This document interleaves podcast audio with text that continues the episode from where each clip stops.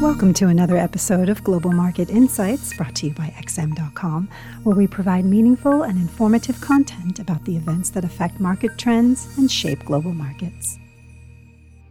You're listening to the Daily Market Comment podcast for Wednesday, May 25th by Raf Boyadjian. I'm Christina Marujos and thank you for joining us at XM.com. Signs that consumer demand in the United States is being pressured from the increase in the cost of living and that supply shortages are getting worse were laid bare in the latest PMI report on Tuesday. The S&P Global's flash services PMI fell more than expected in May, raising fresh concerns about the US economy. And although the manufacturing PMI met expectations, it was also down sizably from the prior month. But the worrying data didn't end there as new home sales plunged by 16.6% in April as higher mortgage rates and record prices put off buyers. The less than robust figures raise speculation that the Federal Reserve may not have to hike rates as aggressively as previously thought. Atlanta Fed President Raphael Bostic further stoked such expectations, having suggested a day earlier that the Fed should take a pause in September to allow policymakers to assess the impact of the previous rate hikes. The minutes of the Fed's May policy meeting, due later today, will likely reinforce the view that additional 50 basis point rate hikes will be needed in the next two meetings, but the rate path after that becomes a lot foggier. FOMC members' views on how quickly they anticipate inflation inflation to come down, as well as any potential revelations on the balance sheet reduction, such as the possibility of an outright sale of assets, particularly of mortgage backed securities, will be scrutinized by investors. In the meantime, however, the growing doubts about the strength of the U.S. economy have dented expectations about the year end rate hikes, which have fallen by about 16 basis points. Treasury yields have also been subsequently declining, with a 10 year yield dropping to a one month low of 2.718% yesterday.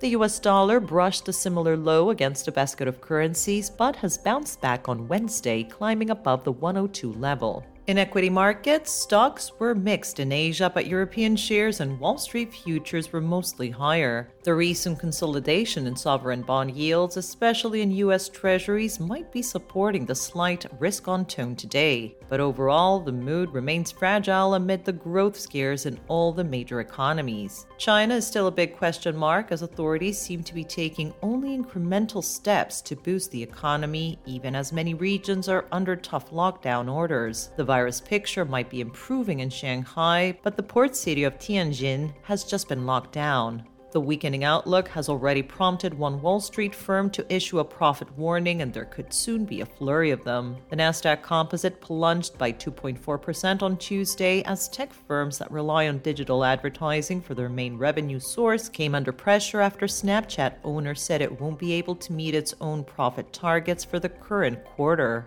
Nasdaq futures were marginally higher at the start of European trading, though S&P futures were losing ground. It was a similarly mixed picture in the currency markets as the dollar's revival pared earlier gains for the pound and kiwi. The New Zealand dollar surged after the Reserve Bank of New Zealand went ahead with the expected 50 basis points rate hike but indicated that it may have to get even more aggressive in its fight against inflation. The hawkish tilt took some investors by surprise as the RBNZ had an early lead on rate increases and is now signaling that the cash rate may have to double to 4%. The Kiwi spiked above $0.65 immediately after the announcement but is now trading flat around $0.6465. The pound skidded yesterday after a big drop in the UK services PMI, which raised alarm bells about a recession, but seems to have perked up today and is holding steady around 125 $30. The Australian dollar is under pressure today following a surprise drop in construction output in Australia in the first quarter. But the worst performing currency is the euro, which has slipped back below the $107 level. As the European Central Bank's public debate on policy normalization rumbles on, the hawks have been active lately, trying to build momentum for a 50 basis point rate hike in July. But there seems to be some pushback. President Lagarde has hinted that she sees rates slightly above zero by September in a sign of compromise. But Governing Council member Fabio Panetta today warned against normalization tantrum, suggesting that normalization does not necessarily mean getting rates back to neutral level. This was the Daily Market Comment podcast here at xm.com.